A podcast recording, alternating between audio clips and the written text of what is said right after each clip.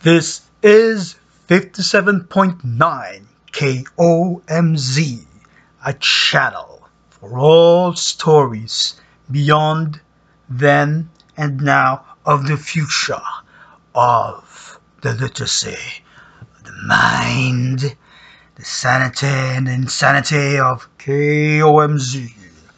This is 57.9. You have arrived.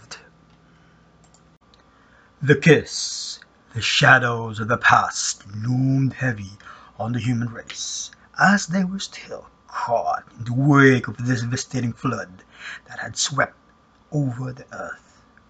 It was in a turbulent time that the humans and the Iberians collided, setting the stage for the story to come.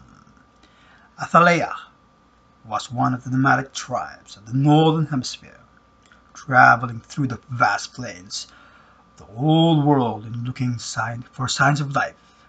A blood-stained sentient being appeared on the horizon, a lone survivor of a strange and an unknown civilization.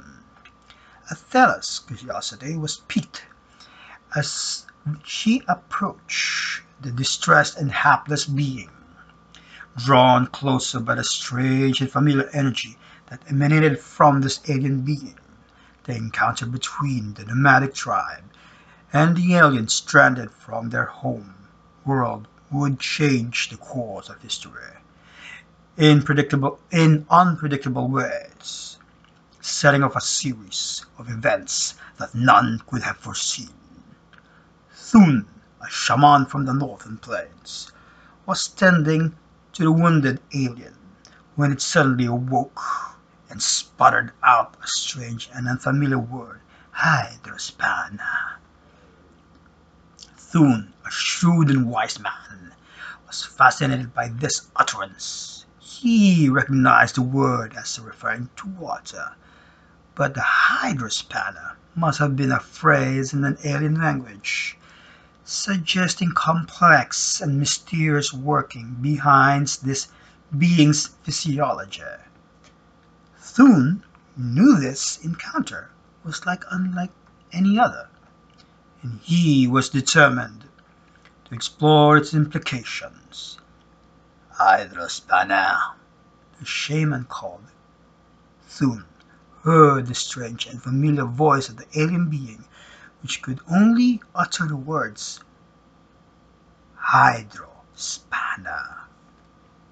The alien being continued to mutter Hydrospana repeatedly as if that was the only word it could manage to say. Thun attempted to the alien's wounds and even tried to engage in communication with the extraterrestrial.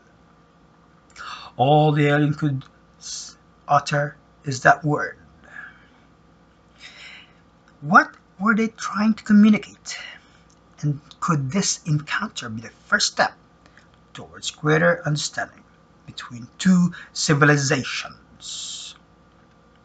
He was puzzled.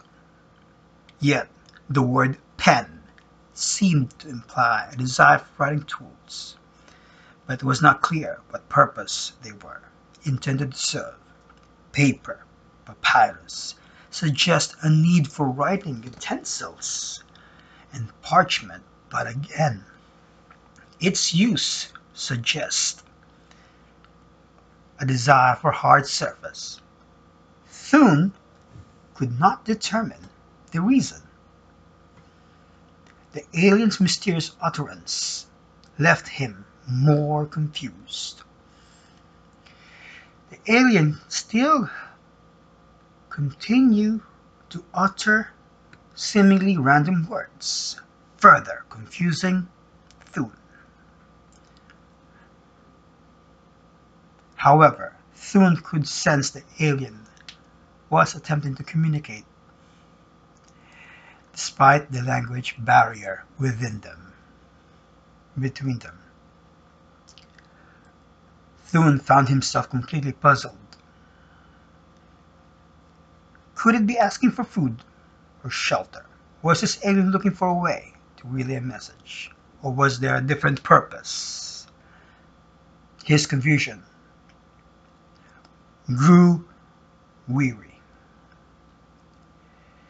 He also felt a bit uneasy with a command from the alien.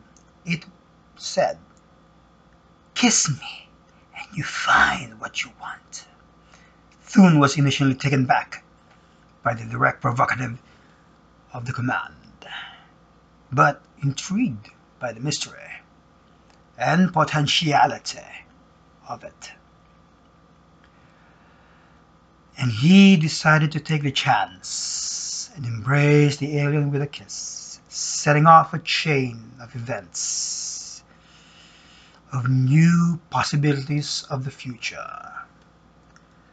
As the alien forced a kiss from Thune, a link was formed between the two.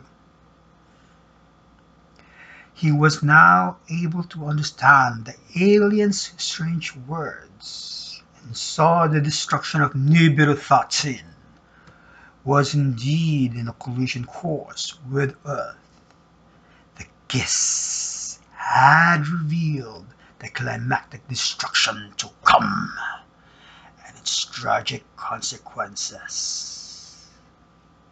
With the cut of the kiss, Thune passionately embraced the love, and he spoke, My Nancy, my Nancy, my Nancy to which Nancy gave in and regathered her emotional, intellectual composure.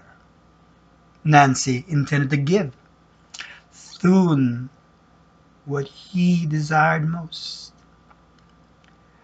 a greater heights beyond their current understanding and standing in this age, she sought to set the course of the future in motion and establish a foundation and legacy of the Athelas Foundation.